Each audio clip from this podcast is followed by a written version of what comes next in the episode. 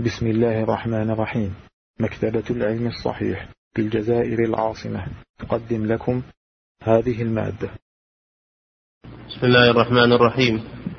الحمد لله رب العالمين وصلى الله وسلم على عبده ورسوله نبينا محمد وعلى آله وأصحابه أجمعين.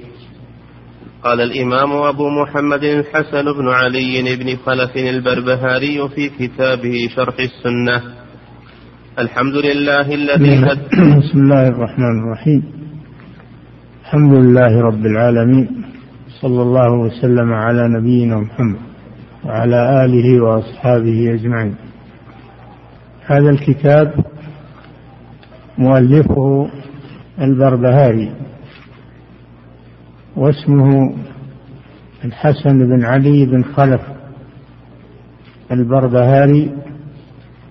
نسبة إلى بربهار وهو نوع من الأدوية. لعله كان يشتغل بها أو يبيعها فنسب إليها. وهو من كبار الحنابلة. أخذ عمن أخذ عن الإمام أحمد مثل المروذي وغيره. تبحر في العلم. أخذ العقيدة وأخذ الفقه وأخذ العلم عن كبار الأئمة. وقوله شرح السنة مراد بالسنة هنا الطريقة طريقة الرسول صلى الله عليه وسلم. طريقة الرسول. ليس المراد بها المصطلح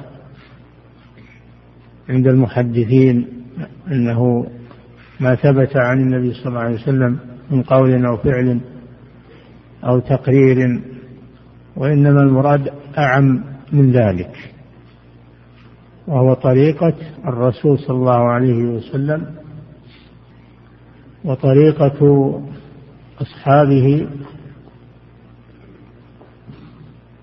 وطريقة السلف الصالح هذا هو السنة المأثورة سواء في الاعتقاد أو في العبادة أو في الفقه أو في الآداب والأخلاق كل هذا يسمى بالسنة من حيث العموم.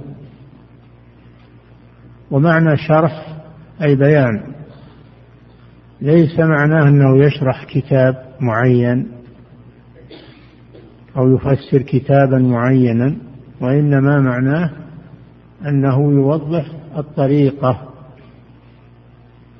طريقة السنة. هذا معنى شرح السنة. كانوا في الأول يسمون كتب العقيدة يسمونها السنة. مثل هذا الكتاب السنة للإمام أحمد السنة لابن عبد الله السنة للأثرم آه، أصول أصول السنة أو شرح أصول السنة للالكائي يسمون العقيدة بالسنة. ويسمونها الإيمان. يسمونها الإيمان. في بعض الكتب كتاب الإيمان وهذا كما هو موجود في صحيح البخاري ومسلم. يعقدون كتابا يسمونه كتاب الإيمان. يريدون فيه ما يختص بالعقيدة. إيمانا بالله وما يتبع ذلك. إيمانا بالله وكتبه ورسله.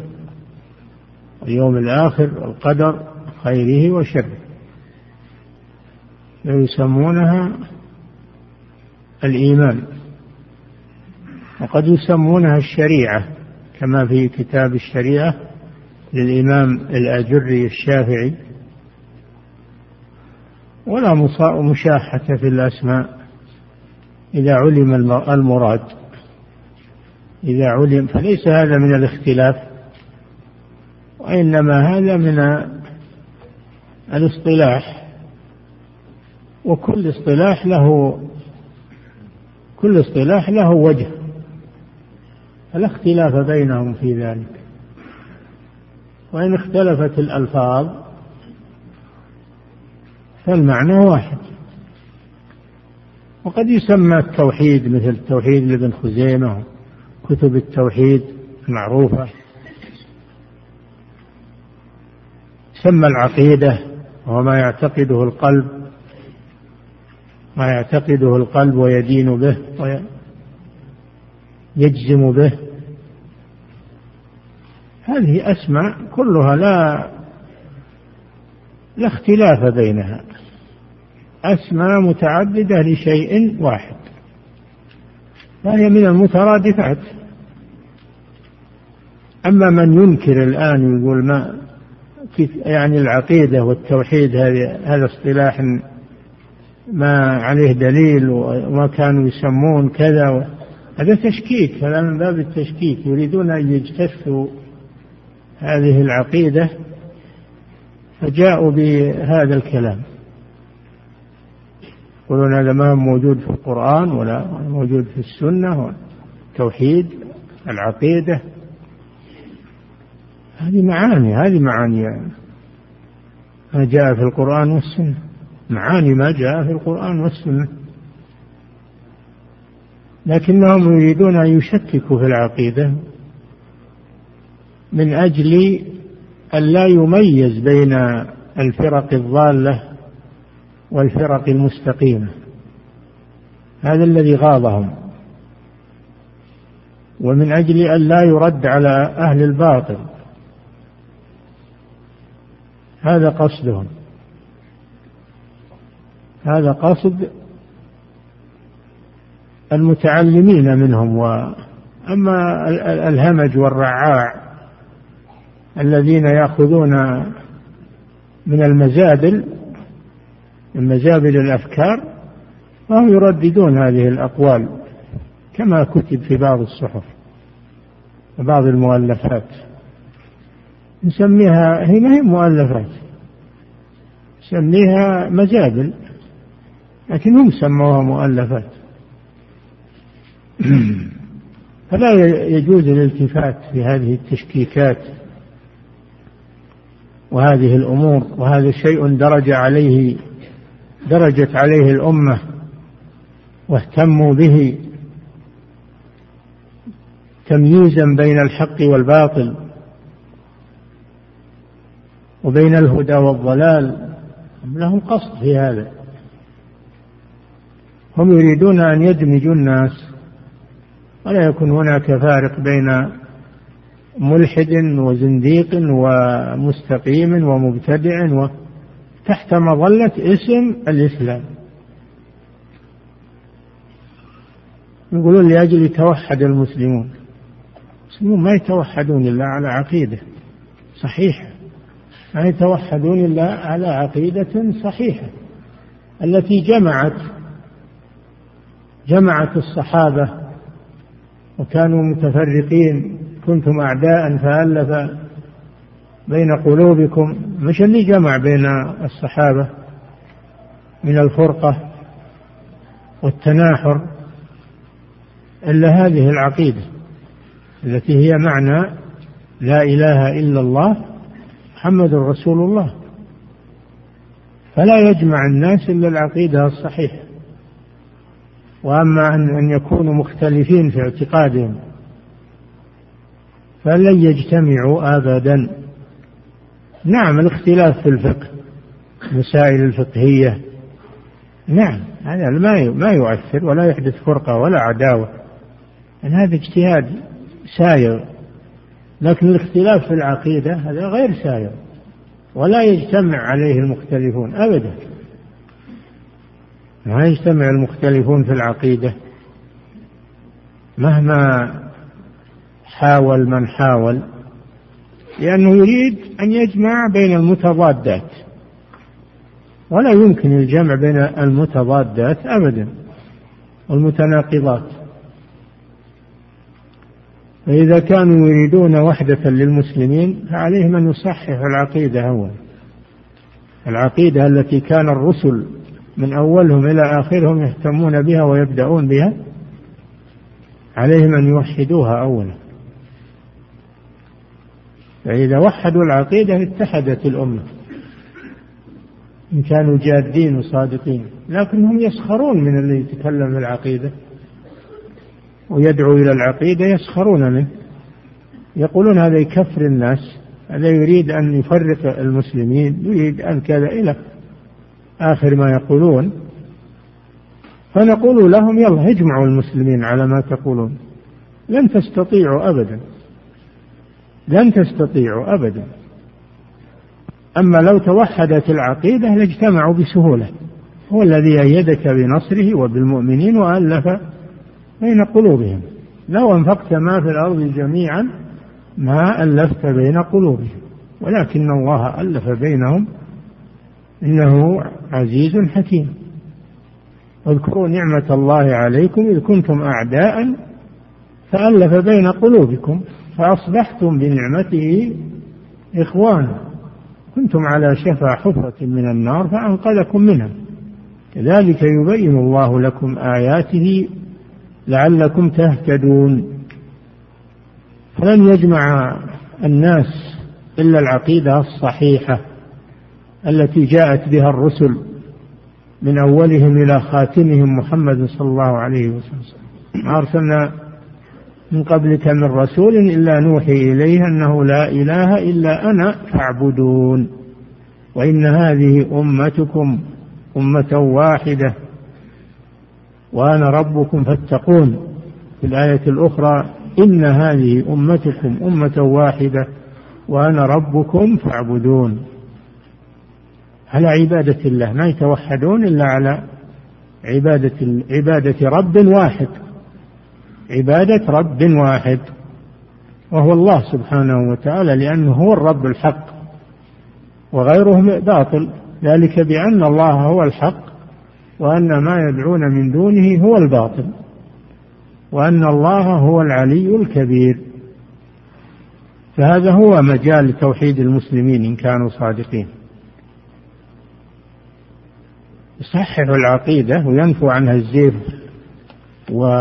والدخيل كما جاء بها محمد صلى الله عليه وسلم. ثم إن المسلمين يتحدون عليه.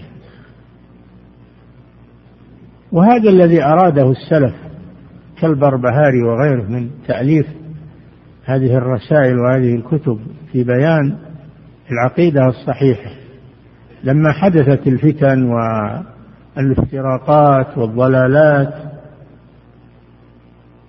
كتبوا هذه العقائد يشرحون بها السنة التي كان عليها رسول الله صلى الله عليه وسلم وأصحابه والقرون المفضلة التي من لزمها نجا ومن حاد عنها هلك التي قال فيها صلى الله عليه وسلم تركتكم على البيضاء ليلها كنهارها. الله جل وعلا يقول اليوم أكملت لكم دينكم وأتممت عليكم نعمتي ورضيت لكم الإسلام دينا. هذا هو مناط اجتماع الكلمة توحيد الكلمة. أما أن يقال نجتمع على ما اتفقنا عليه ويعذر بعضنا بعضا على ما اختلفنا فيه هذا من المحال. إذا كان الاختلاف في العقيدة من المحال. أما لو كان الاختلاف في الفقه والمسائل الفقهية فهذا ربما مع أن الواجب اتباع الدليل حتى في مسائل الفقه الواجب اتباع الدليل.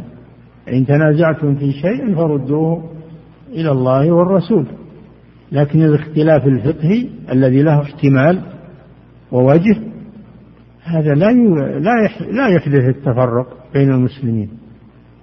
ولذلك أهل السنة فيهم الحنفي وفيهم المالكي وفيهم الشافعي فيهم الحنبلي ولم يختلفوا ولله الحمد ولم يتفرقوا لأن هذه اجتهادات فقهية لها وجوه لها احتمالات من من الأدلة. خلاف العقيدة عقيدتهم واحدة الحنابلة والمالكية والشافعية والحنفية عقيدتهم واحدة.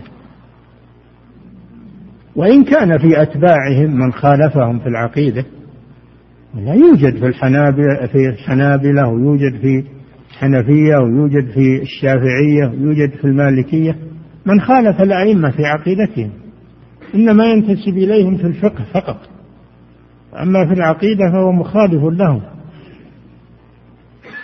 هؤلاء لا يعتبرون أتباعا للأئمة لأنهم اتبعوهم في شيء وخالفوهم في شيء أهم أهم منه خالفوهم في شيء أهم منه.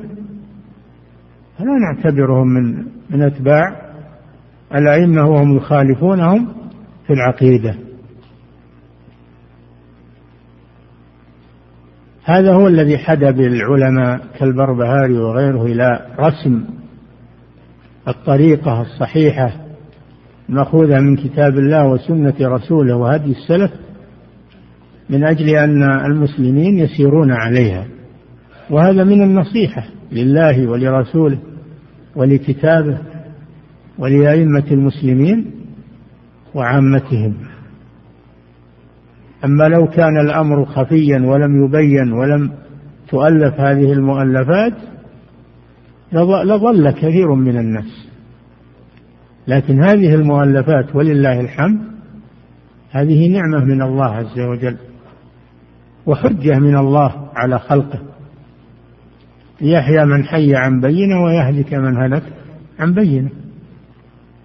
نعم. الحمد لله الذي هدانا للإسلام ومن علينا به وأخرجنا في خير أمة. فنسأله التوفيق. نعم, نعم. هذا خطبة الكتاب. عملا بالسنة. يبدأ بالحمد لله ببسم الله الحمد لله. هكذا كان النبي صلى الله عليه وسلم. يحمد الله ويثني عليه. في كتاباته ومخاطباته.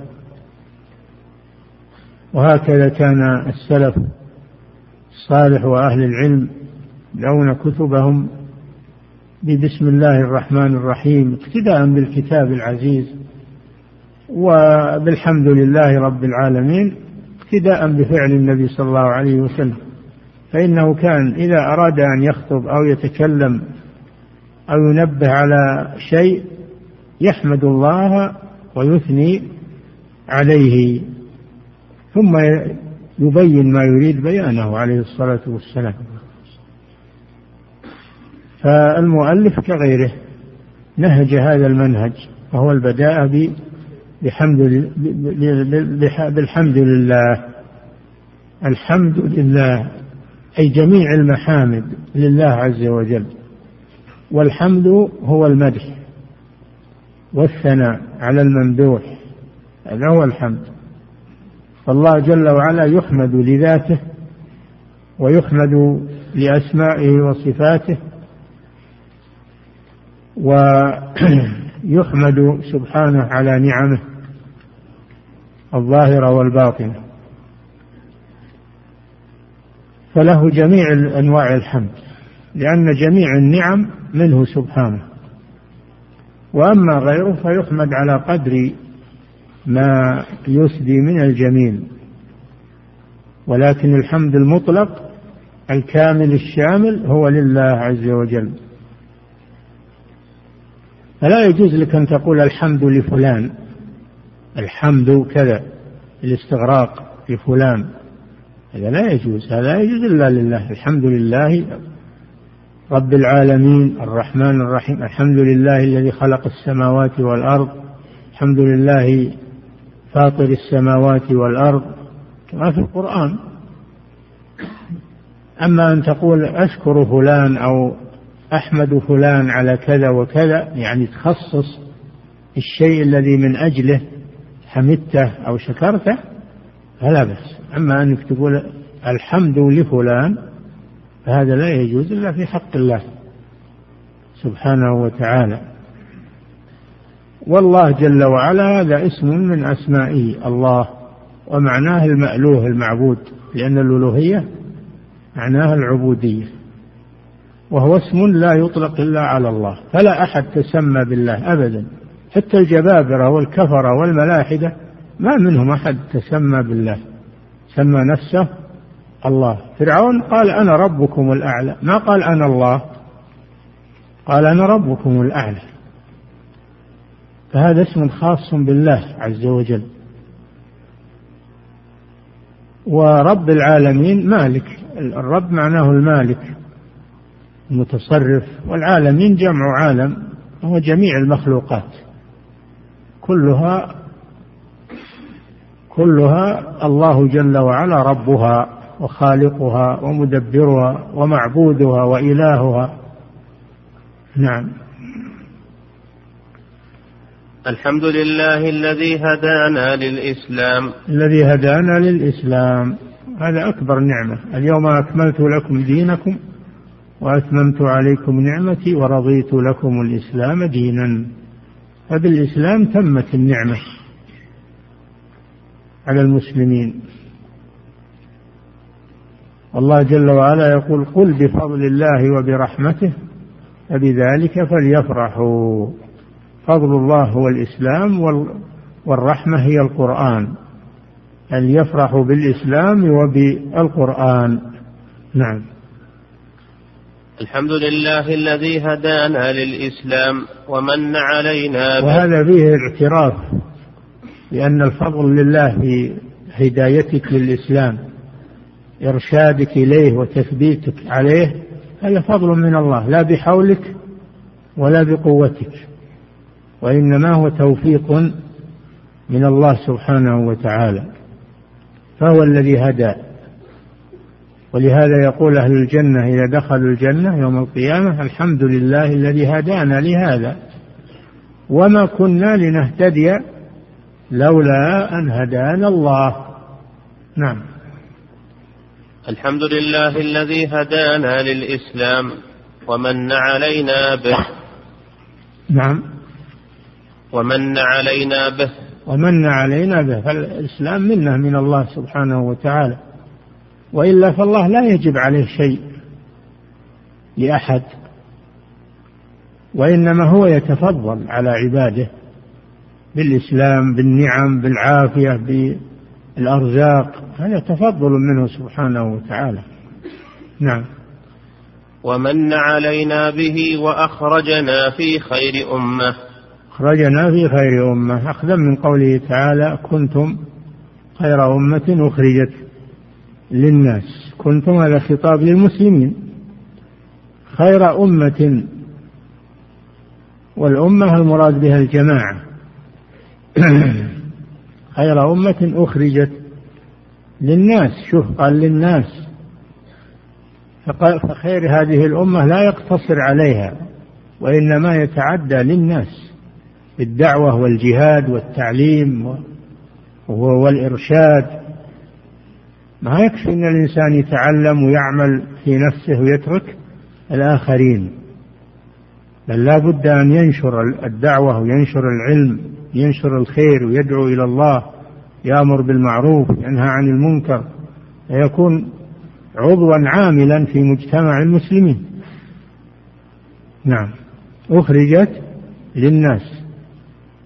ما أخرجوا لأنفسهم فقط إنما أخرجهم الله للناس. نعم. وأخرجنا في خير أمة فنسأله التوفيق لما يحب ويرضى. نعم الإنسان يسأل الله الثبات. يسأل الله الثبات. ولو كان يعرف الحق ويعمل به ويعتقده فلا يأمن أن يزيغ وأن يفتن. تأتي فتن وتجتاحه ويضل عن سبيل الله. ولهذا قال صلى الله عليه وسلم يا مقلب القلوب ثبت قلبي على دينك. الخليل عليه الصلاة والسلام يقول في دعائه واجنبني وبني أن نعبد الأصنام. ربي إنهن أضللن كثيرا من الناس. خاف على نفسه. وهكذا كل ما قوي إيمان الإنسان بالله يخاف. ولا يأمن من الفتن. ولا يزكي نفسه. بل يسأل الله الثبات حسن الخاتمة. دائما وابدا ويخاف من سوء الخاتمة يخاف من الفتن يخاف من الزيغ من الضلال من دعاة السوء. نعم.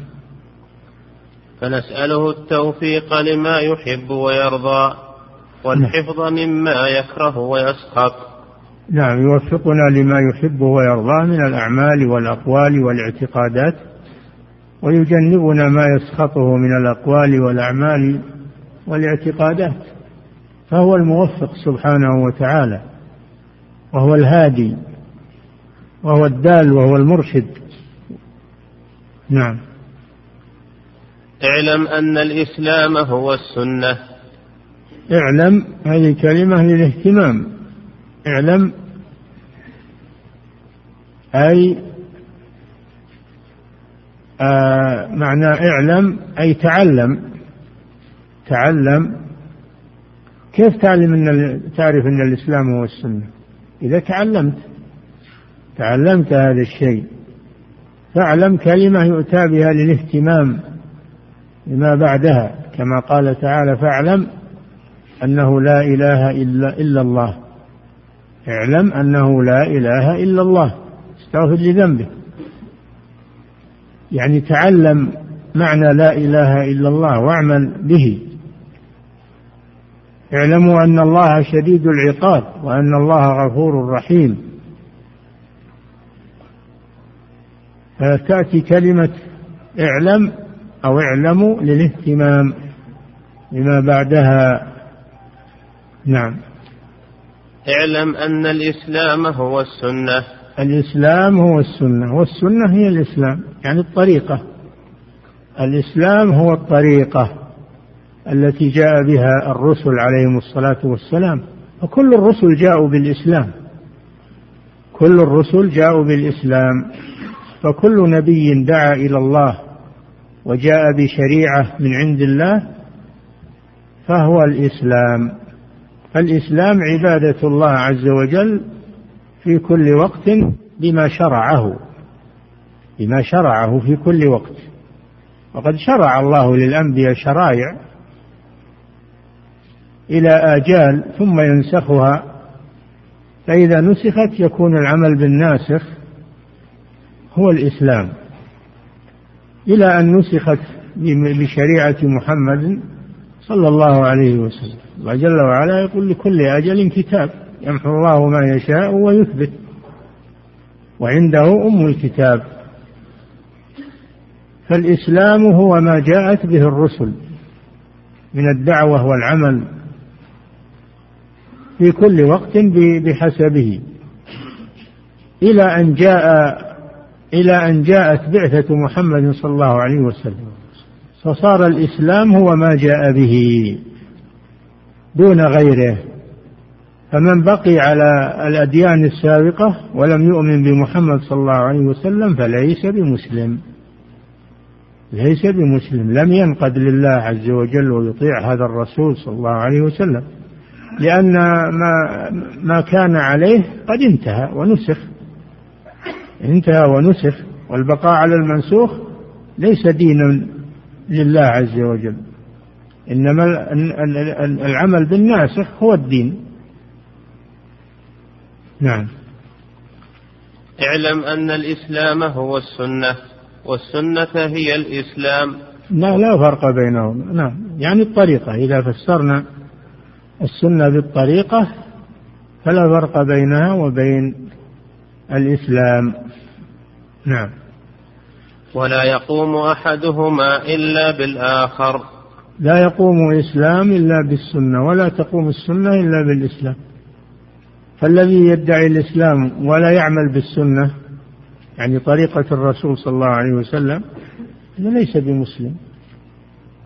والذي يعلم السنة ولا يسلم لله ليس بمسلم وإن عرف السنة فلا بد من الجمع بينهما. الجمع بينهما. نعم. فمن السنة لزوم الجماعة. نعم ما دام الأمر كذلك وأن الإسلام هو السنة والسنة هي الإسلام.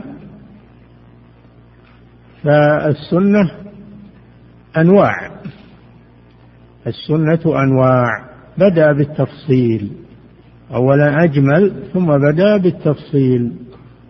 فمن السنة لزوم الجماعة جماعة المسلمين. لزوم جماعة المسلمين والمراد بالجماعة هنا جماعة المسلمين الذين على الحق. أما الجماعات التي ليست على الحق هذه لا تسمى جماعة.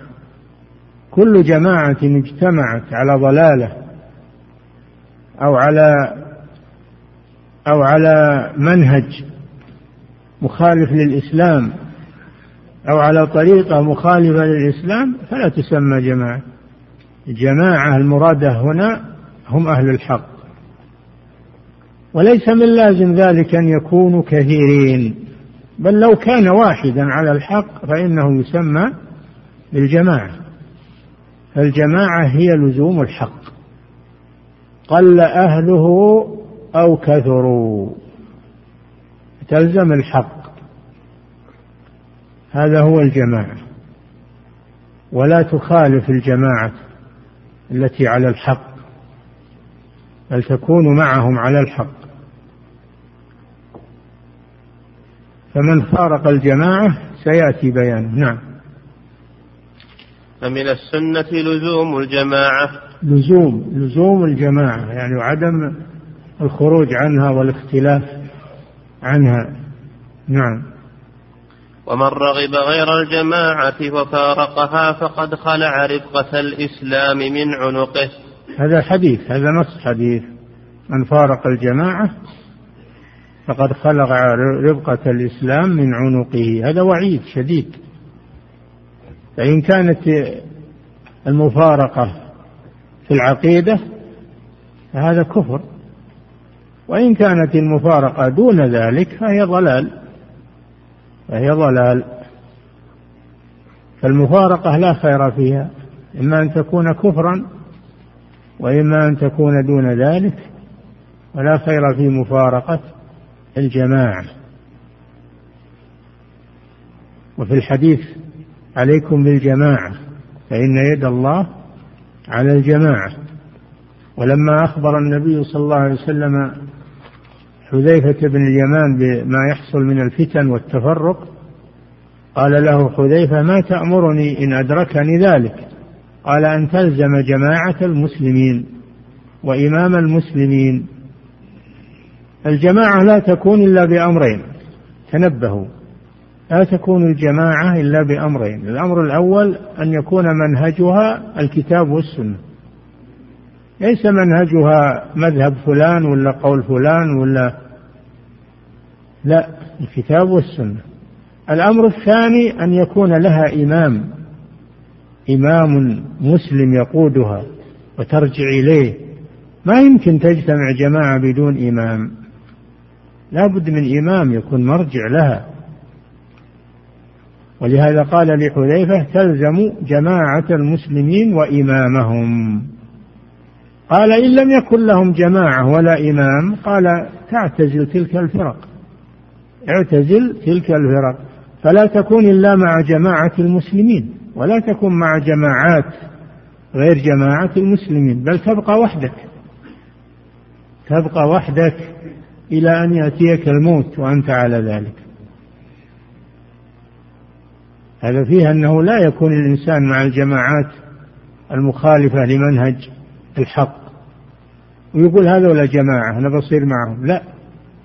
ما يكونون جماعة إلا بشرطين أن يكون منهجهم الكتاب والسنة ومنهج السلف الصالح وأن يكون لهم إمام مسلم يقودهم ويرجعون إليه.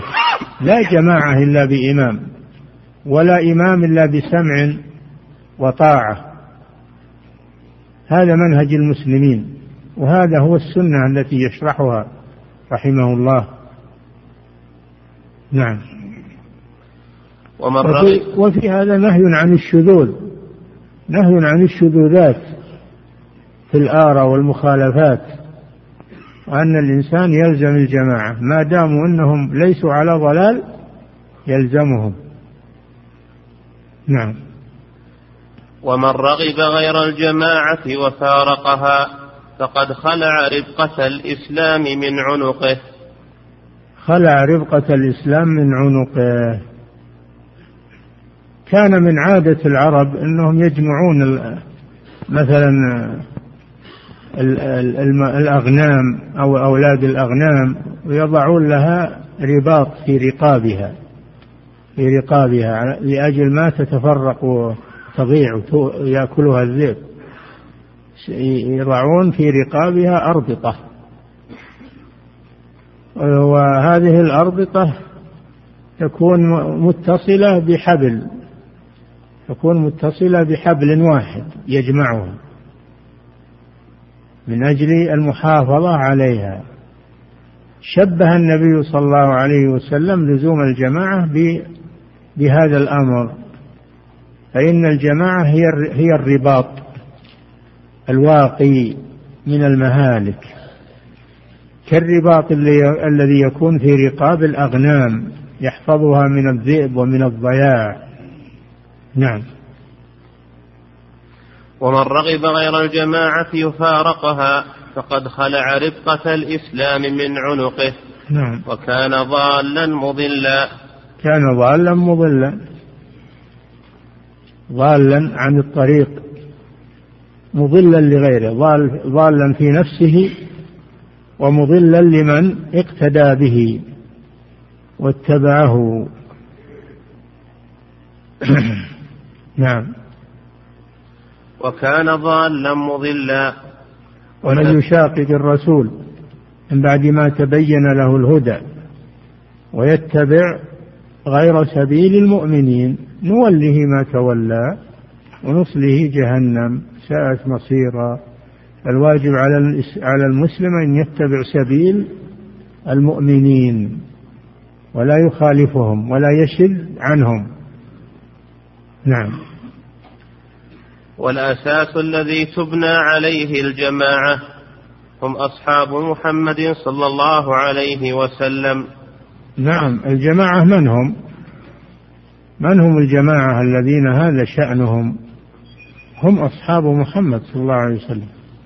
ومن جاء بعدهم من التابعين وأتباع التابعين والقرون المفضلة هؤلاء هم الجماعة. ومن اقتدى بهم من المتأخرين هؤلاء هم الجماعة الذي يلزم المسلم أن يكون معهم.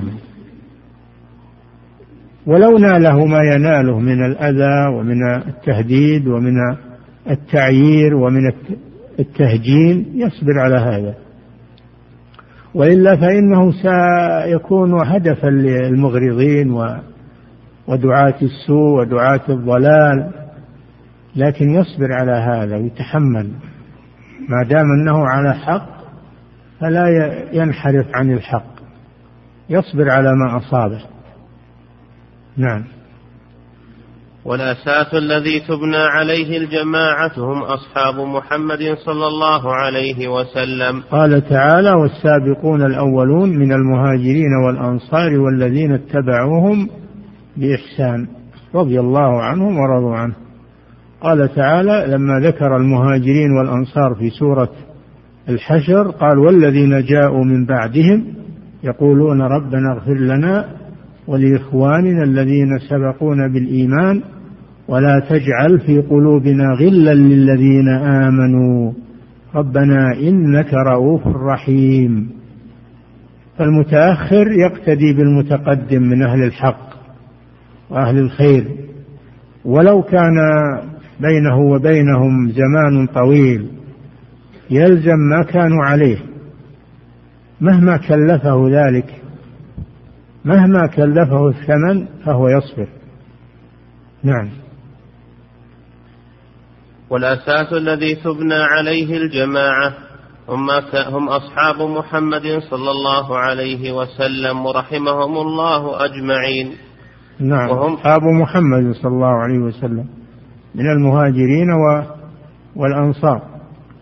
لأنهم هم الذين صحبوا الرسول صلى الله عليه وسلم وجاهدوا معه ونصروه وتحملوا الدين ورووه لنا ونقلوه لنا. فهم الواسطة بيننا وبين رسول الله صلى الله عليه وسلم. الذين يسبون الصحابة أو يتنقصونهم يريدون أن يهدموا الإسلام. لكن جاءوا بهذه الحيلة هم لا يريدون الإسلام. ولجأوا إلى هذه الحيلة بأن يسبوا الصحابة لأنهم هم الواسطة الذين نقلوا هذا الدين. فإذا فإذا تكلموا في الصحابة وأسقطوا قيمتهم ماذا يبقى حينئذ؟ من الواسطة بيننا وبين الرسول صلى الله عليه وسلم؟ هذا قصدهم. الذين يسبون الصحابة هذا قصدهم. قطع الصلة بالسابقين الأولين من المهاجرين والأنصار حتى تظل الأمة. هذا قصدهم. وإلا ما الذي حملهم على سب الصحابة؟ هل بينهم وبين الصحابة مشاحنة في مال أو في هل الصحابة آذوهم وبينهم وبينهم قرون متطاولة؟ إلا بغض القلوب الذي حملهم على هذا بغض القلوب لأن الصحابة هم الذين حملوا هذا الدين. فهم يريدون أن يقطعوا الصلة بين الرسول وبين أمته. يقطعون الواسطة بين الرسول وبين أمته حتى يسقط هذا الدين. هذا قصدهم. نعم. هم أصحاب محمد صلى الله عليه وسلم رحمهم الله أجمعين. وهم نعم. أهل السنة والجماعة. وهم أهل السنة والجماعة. أصحاب محمد صلى الله عليه وسلم والذين جاءوا من بعدهم والذين اتبعوهم بإحسان هم أهل السنة أي الطريقة الصحيحة السنة التي يشرحها الآن. وهم الجماعة الجماعة الحقيقية. أما اجتماع غيرهم على أمور باطلة هؤلاء لا يسمون جماعة وإن كانوا عددا كثيرا. ليسوا جماعة تحسبهم جميعا وقلوبهم شتى. وهم ليسوا جماعة. الجماعة من كانوا على الحق. هؤلاء هم الجماعة. يمكن يقول لك أنا أصير مع الحزب الفلاني أو مع الجماعة هم جماعة. أنتم تقولون نلزم الجماعة هذول الجماعة نقول له من قال لك ذولا جماعة؟ الجماعة من كانوا على الحق من كانوا على على على السنة. هؤلاء هم الجماعة. نعم. وهم أهل السنة والجماعة فمن لم يأخذ عنهم فقد ضل وابتدع. من لم يأخذ عنهم من لم يأخذ دينه عنهم لأنهم هم الواسطة هم الذين حملوا هذا الدين. من الذي روى الأحاديث عن الرسول صلى الله عليه وسلم؟ بل من الذي نقل القرآن عن الرسول صلى الله عليه وسلم؟ أليسوا الصحابة؟ بلى هم الصحابة. نقلوا لنا الكتاب والسنة. فإذا طعن فيهم بطل نقلهم والعياذ بالله. هذا قصد أعداء الله ورسوله. قصدهم إبطال الإسلام لكن جاءوا بهذه الحيلة الخبيثة. لأجل أن يفصلوا بين المتأخرين والمتقدمين من المسلمين حتى يسهل ابتلاع المتأخرين. ويسهل اجترارهم. أما إذا ارتبطوا بالجماعة الأولى وبالكتاب والسنة فلن يسهل بل يستحيل اجترارهم بإذن الله. نعم. فمن لم يأخذ عنهم فقد ضل وابتدع. فقد ضل عن الحق وابتدع. والبدعة ما ما كان من العبادات لا, لا, دليل عليه من الكتاب والسنة. ما كان من العبادات أو الاعتقادات أو الأقوال. ليس عليه دليل فهو بدعة. قال صلى الله عليه وسلم من عمل عملا ليس عليه أمرنا فهو رد. وفي رواية من أحدث في أمرنا هذا ما ليس منه فهو رد. قال وإياكم ومحدثات الأمور. فإن كل محدثة بدعة وكل بدعة ضلالة. والبدعة ما أحدث في الدين وهو ليس منه ليس منه وش أنه ليس منه أنه ما عليه دليل. فاللي ما عليه دليل هذا ليس من الدين.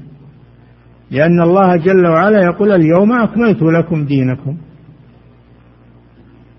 فالدين كامل ولله الحمد لا يقبل الزيادات. فما علينا إلا أن أن نعرف الدين الذي أكمله الله عز وجل فنتمسك به ونترك ما عداه من الزيادات والاستحسانات والإضافات غير ذلك لأنها تبعد عن الله جل وعلا. وما وسيأتي ما أحدث قوم بدعة إلا نزع مثلها من السنة.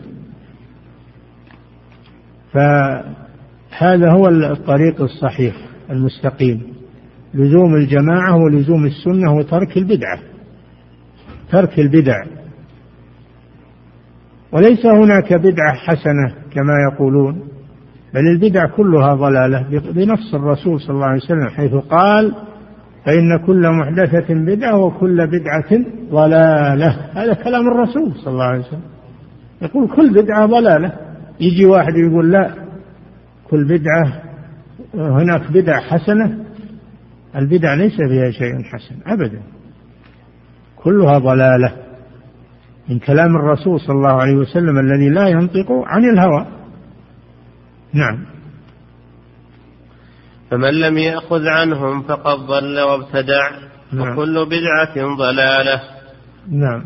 والضلال وأهله في كل النار. بدعة كل بدعة ضلالة. هذا رد على الذين يقولون هناك بدع حسنة. نعم. وقول كل بدعة ضلالة هذا من كلام الرسول صلى الله عليه وسلم. نعم.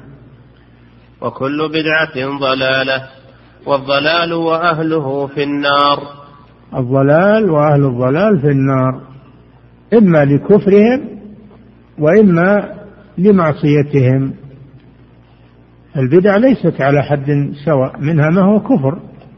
صاحبه مخلد في النار كالاستغاثة بالأموات ودعاء الأموات والذبح لغير الله والنذر لغير الله. هذه بدعة كفرية. وكما قالت الجهمية الذين يجحدون الأسماء والصفات هذا كفر والعياذ بالله. لأنهم وصفوا الله بأنه ليس له أسماء ولا صفات. إذا يكون معدوما لأن الموجود لا بد له من من من صفات. الموجود لا بد له من صفات. فالذي ليس له صفات هو المعدوم. ولذلك حكم حكم الأئمة بتكفير الجهمية أو كثير من الأئمة تكفير الجهمية إضافة إلى أنهم قالوا القرآن مخلوق. فجعلوا القرآن الذي هو كلام الله ووحيه وتنزيله جعلوه مخلوقا مثل المخلوقات. والله لا يتكلم. إذا هو جماد. والذي لا يتكلم لا يكون إلها. اتخذ قوم موسى من بعده من حليهم عجلا جسدا له خوار. ألم يروا أنه لا يكلمهم ولا يهديهم سبيلا؟ فدل على أن الذي لا يتكلم لا يكون إلها. الجهمية يقولون الله لا يتكلم. إذا هو ليس بإله. تعالى الله عما يقولون. وفي سورة طه لا يرجع إليهم قولا ولا يملك لهم ضرا ولا نفع يعني العجل. لا يملك لا ألم يروا أنه لا يكلمهم ولا يهديهم سبيلا؟ هذا في سورة الأعراف. لا يرجع إليهم قولا. هذا في سورة طه. يعني لو كلموه ما يرجع إليهم الجواب ما يجاوبهم. هذا يصلح أن يكون إله. الله جل وعلا يقول وإذا سألك عبادي فإني قريب أجيب دعوة الداعي إذا دعاني. فالذي لا يتكلم ليس بإله ولذلك كفر كثير من الأئمة الجهمية أو أئمة الجهمية دون مقلديهم وأتباعهم الذين لم يتبين لهم الحق وإنما قلدوا عن جهل هؤلاء فيهم نظر. بعد لابد من البيان لهم. لابد من البيان لهم. فإن أصروا يحكم بكفرهم. نعم. قال عمر بن الخطاب رضي الله عنه لا عذر لأحد في ضلالة ركبها حسبها هدى. نعم لأن الله بين الحق فلا عذر لأحد. الله بين الحق وفصله. في القرآن والسنة فلا عذر لأحد حينئذ في ضلالة لأن التقصير جاء من قبله حيث لم يبحث عن الحق ولم يسأل أهل العلم فالضلال جاء من قبله هو المفرط هو الذي فرط. قال عمر قال عمر بن الخطاب رضي الله عنه لا عذر لأحد في ضلالة ركبها حسبها هدى. حسبها هدى. ما هو الكلام على أنه على أنه يظن أنه على حق؟ الكلام عن الواقع هل هو حق ولا لا؟ أما ظنه الظن لا يغني من الحق شيئا. الله جل وعلا يقول وإنهم ليصدونهم عن السبيل ويحسبون أنهم مهتدون. يحسبون أنهم مهتدون. ما حسبانهم لا يشفع لهم لأنه ليس لهم عذر. ما راجعوا الكتاب والسنة حتى يعرفوا أنه حق أو غير حق وإنما ركبوا أهواءهم ويحسبون أنهم مهتدون. يحسبون أنهم مهتدون ومع هذا حكم الله بكفرهم وضلالهم. مجرد أن الإنسان يحسب أنه على حق يصير هذا عذر له لا. لا عذر له. كان الواجب عليه أن يرجع إلى الكتاب والسنة. ولا يبقى على ظنه وعلى حسبانه وعلى ما يقول له غيره أنه حق. لا. ليس هذا بعذر. نعم. إنهم اتخذوا في الآية الأخرى إنهم اتخذوا الشياطين أولياء من دون الله ويحسبون أنهم مهتدون شوف اتخذوا الشياطين أولياء من دون الله شياطين الإنس والجن ويحسبون أنهم مهتدون. يتبعون شياطين ويحسبون أنهم مهتدون. هل الشياطين تريد لهم الخير؟ ومن يعش عن ذكر الرحمن نقيض له شيطان. من شوف من يعش عن ذكر الرحمن نقيض له شيطانا. هذا عقوبة له فهو له قرين وإنهم أي الشياطين ليصدونهم عن السبيل ويحسبون أنهم مهتدون. يحسب الأتباع أنهم مهتدون. لم ينفعهم ذلك. أنه لا عذر لهم في هذا. نعم. قال عمرو بن الخطاب رضي الله عنه لا عذر لأحد في ضلالة ركبها حسبها هدى. هذا إنما يكون في المسائل الاجتهادية. الإنسان يجتهد ويبذل وسعه وطاقته في البحث. يظن أن هذا هو النهاية. يظن أن هذا هو النهاية. هذا معذور. إذا اجتهد الحاكم فأصاب فله أجران وإن اجتهد فأخطأ فله أجر واحد. هذا في المسائل الاجتهادية. أما المسائل التوقيفية فليس لأحد أنه يجتهد فيها. بل هي الواجب اتباع الدليل اتباع الدليل وله مجال للاجتهاد. نعم. لا عذر لأحد في ضلالة ركبها حسبها هدى ولا في هدى تركه حسبه ضلالة. نعم ما هو الكلام على الحسبان والظن. يأخذ ضلالة يحسبها هدى أو يترك حقا يظنه ضلالة. ظنه لا يشفع له. لأن الهدى والضلال قد بينهما الله في القرآن. بينهما الرسول صلى الله عليه وسلم في السنة. بينهما السلف في سيرتهم وعقيدتهم. فالحق واضح ولله الحمد. من رحمة الله أن الحق واضح. من الكتاب والسنة وهدي السلف الصالح.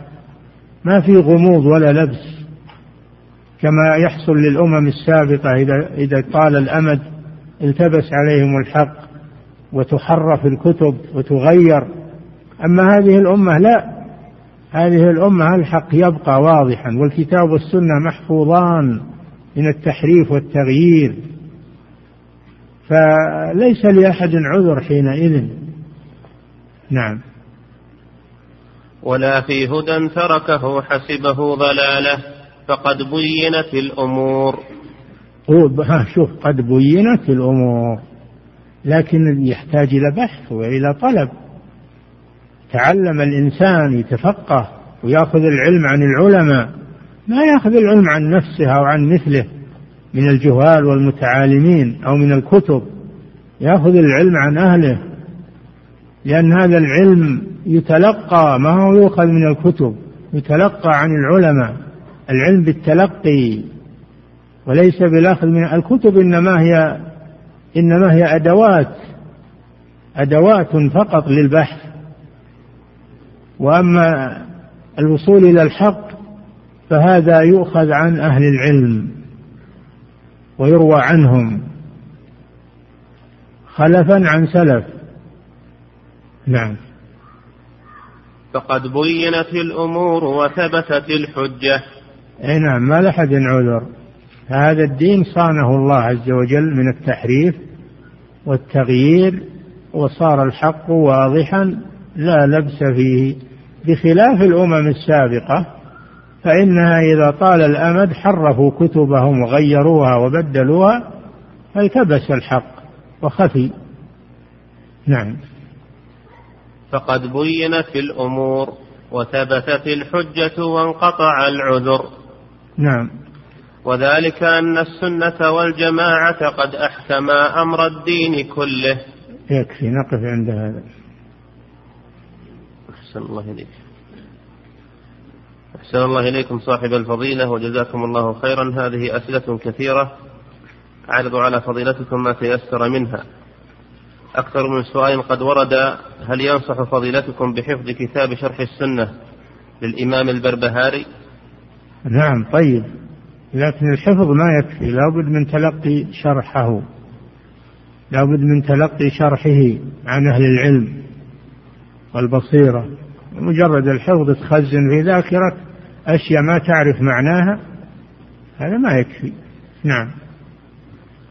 أحسن الله إليكم صاحب الفضيلة. وهذا السائل يقول ما الذي يميز هذه الرسالة شرح السنة عن غيرها من كتب العقيدة؟ كل مؤلف له طريقة. وإن كان المأخذ واحدا المأخذ واحد هو الكتاب والسنة لكن كل مؤلف له طريقة. تكون أسهل تكون أوضح تكون أشمل. وهذا من فضل الله عز وجل. هذا من فضل الله.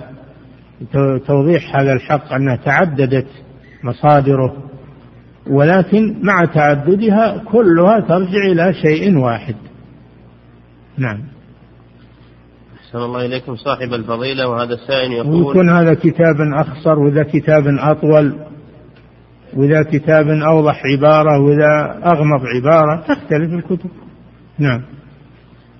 أحسن الله إليكم صاحب الفضيلة وهذا السائل يقول أرشدنا يا صاحب الفضيلة على طريقة نستطيع من خلالها أن نغرس في قلوب أبنائنا وإخواننا وأهلنا حب العقيدة وأهمية تعلمها.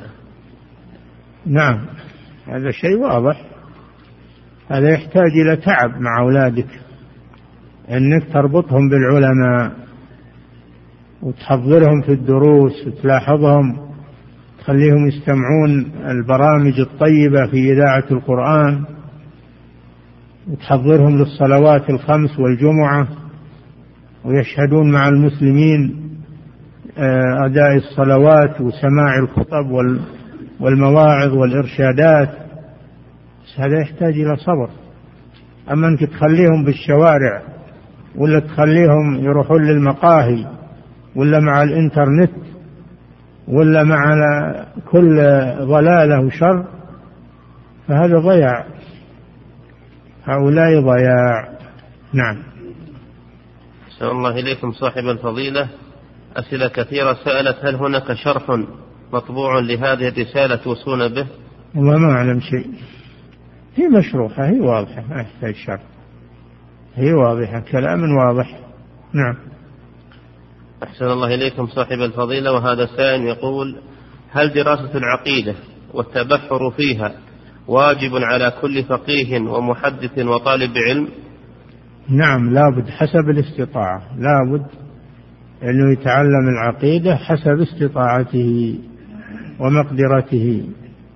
وكل ما تبحر في العقيدة كل ما زاد يقينه وإيمانه. لا شك أن إيمان العالم الراسخ أقوى من إيمان العالم الذي دون ذلك. وإيمان العالم أقوى وأرسخ من إيمان العامي نعم. فالعلم يزيد يزيد الإيمان ويزيد المعرفة والعقيدة. يتبين لك أشياء ما كنت تعرفها من قبل. نعم. أحسن الله إليكم صاحب الفضيلة. هذا سائل يقول هل الصلاة على النبي صلى الله عليه وسلم واجبة عند ذكره؟ نعم واجبة عند ذكره. بدليل حديث رغم أنف من ذكرت عنده فلم يصلي عليك فمات فدخل النار فأبعده الله قل آمين. قال آمين. فيصلى عليه عند ذكره وجوبا. صلى عليه عند ذكره صلى الله عليه وسلم وجوبا وهذا من حقه علينا. وفي الحديث الآخر البخيل من ذكرت عنده فلم يصلي علي. الحديث الثالث صلوا علي حيث كنتم فإن صلاتكم تبلغني. نعم. أحسن الله إليكم صاحب الفضيلة وهذا السائل يقول بماذا يحصل شكر النعم؟ هل هو بالقول أو العمل أو القول والعمل؟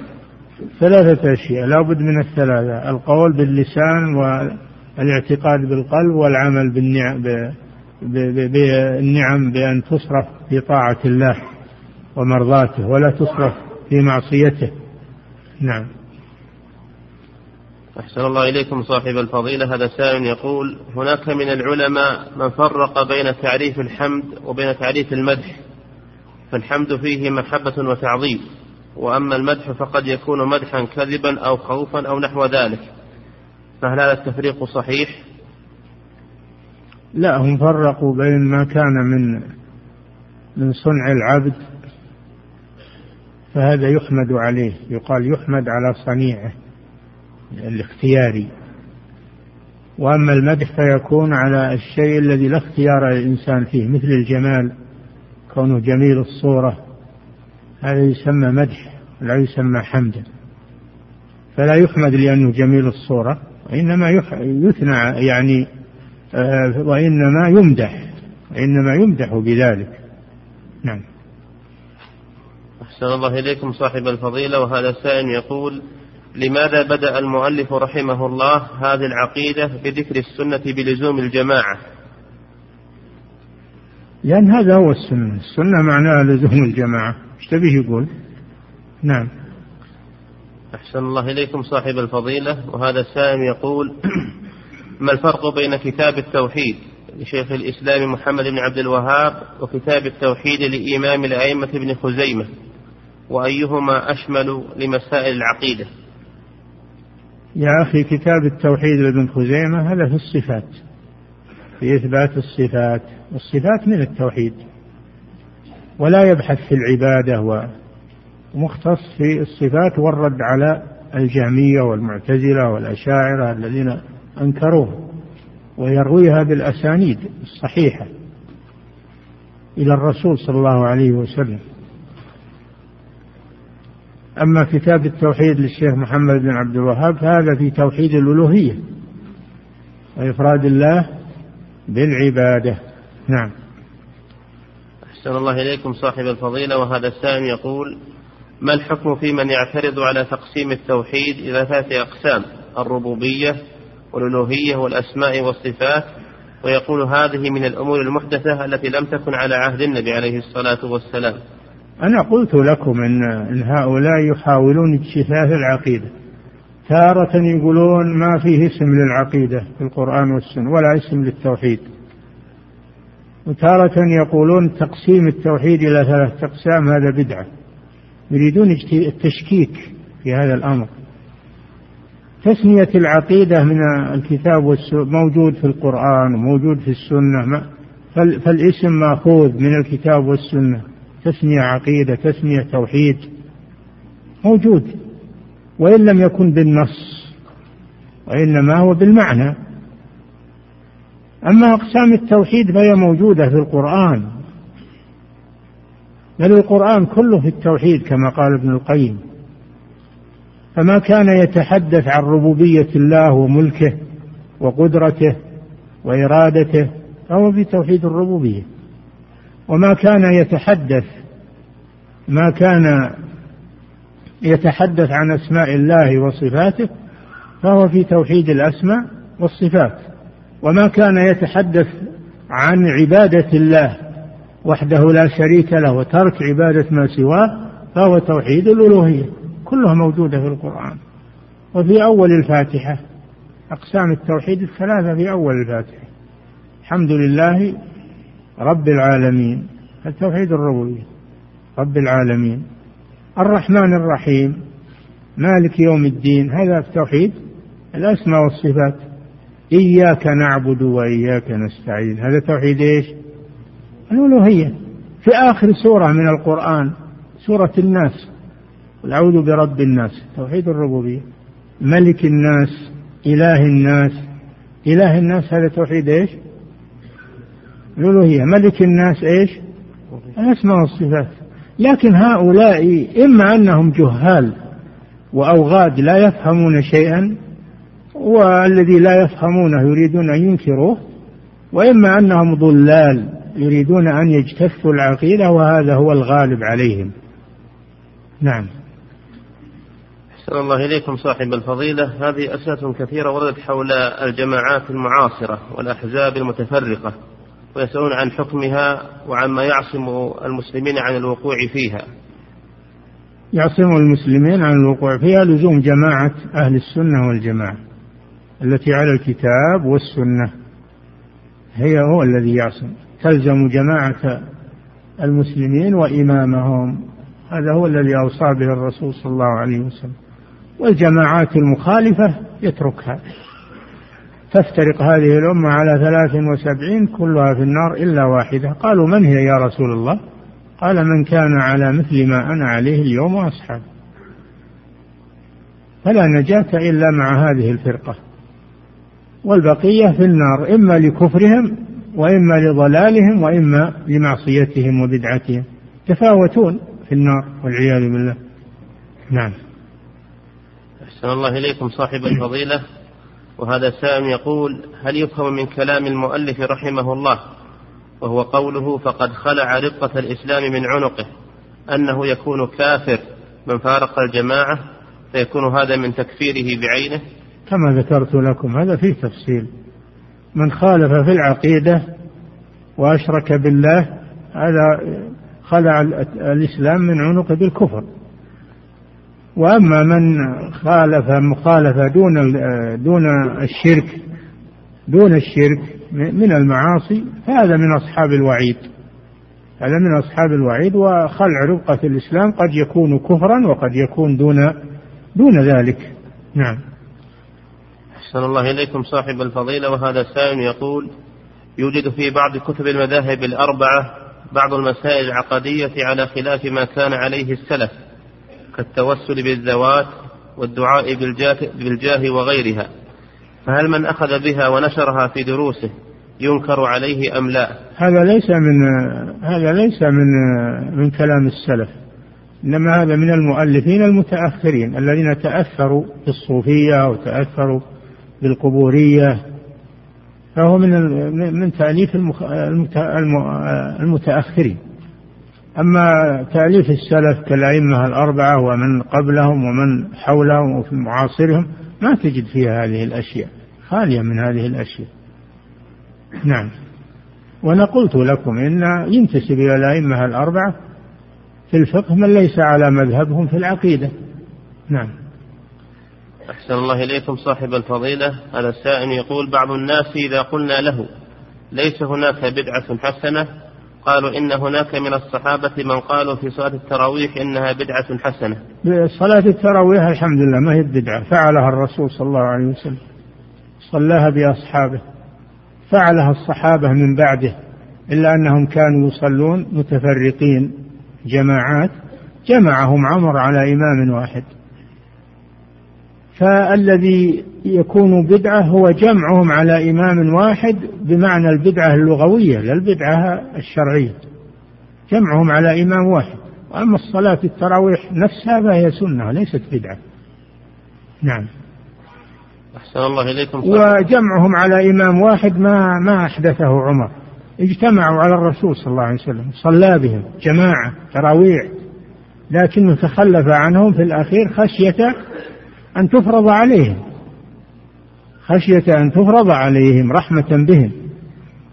بعد أن ثبتت السنية والجماعة في صلاة التراويح تخلف خشية الفرضية. بعد أن ثبتت السنية في صلاة التراويح ولجماعة جماعة التراويح أيضا. فكله ولله الحمد سنة عمر ما أحدث شيء من عنده حتى يقولوا. لا سنة التراويح بدعة ولا الاجتماع على إمام واحد بدعة.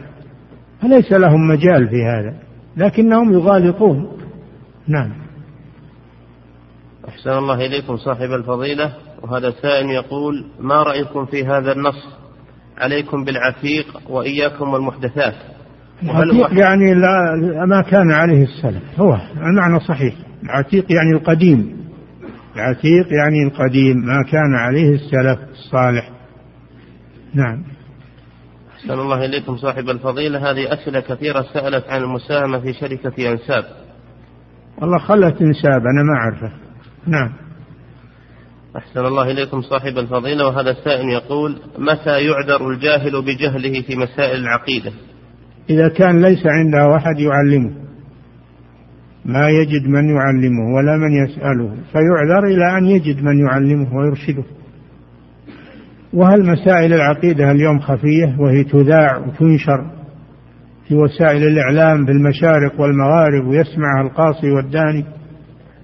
الله جل وعلا من حكمته أوجد هذه الأشياء لإبلاغ هذا الدين. لما كان هذا الدين عاما للبشرية أوجد ما يبلغه. في الأول في الجهاد في سبيل الله. ولما تعطل الجهاد جاءت وسائل الإعلام هذه المخترعات تبلغ القاصي والداني في مشرق الأرض ومغربها. الحمد لله. فلا عذر لأحد الآن. نعم. أحسن الله إليكم صاحب الفضيلة وهذا السائل يقول فهمنا من فضيلتكم أن من ليس على السنة فليس بمسلم. فهل هذا في كل مخالف للسنة وفي كل مسألة؟ أنا ما قلت هذا ما قلت كل مخالف للسنة ليس بمسلم. أقول يتفاوت هذا. يتفاوت هذا. منه ما يكون ليس بمسلم إذا خالف في العقيدة. أشرك بالله أو دعا غير الله أو جحد أسماءه وصفاته. هذا ليس بمسلم. أما إذا كان خالف السنة في أشياء مستحبة أو أشياء واجبة فهذا يعتبر يعتبر ضلالا ولا يعتبر كفرا. يعتبر ضلالا بقدره وبدعة ويعتبر عليه الوعيد. فلا تأخذ الأمور على إطلاقها. لا بد من التفصيل في هذا الأمر. نعم. وهذا الذي يوجب على المسلم أن يطلب العلم لأنه قد يأخذ هذه النصوص على ظاهرها ويكفر الناس. ولا يرجع إلى أهل العلم ولا يرجع إلى الأدلة التي تفسرها وتبينها وتوضحها لأنه ما يعرف ولا يدري. نعم. أحسن الله إليكم صاحب الفضيلة. هذا السائل يقول ظهر في هذا الوقت رجل لا يرى عالما ولا داعية إلا قدح فيه وحقره وذمه ويقول إن ابن حجر والنووي والذهبي ليسوا بأئمة بل هم مبتدعة فكيف الرد على هذا وأمثاله؟ هذا ما يرد عليه هذا مهبول ما يرد عليه. هذا اتركوه بس. نعم. ارفضوه نعم. أحسن الله إليكم صاحب الفضيلة. ظهر في اصطلاحات هذا الزمان قولهم إن يكفي. نعم. أحسن الله إليكم.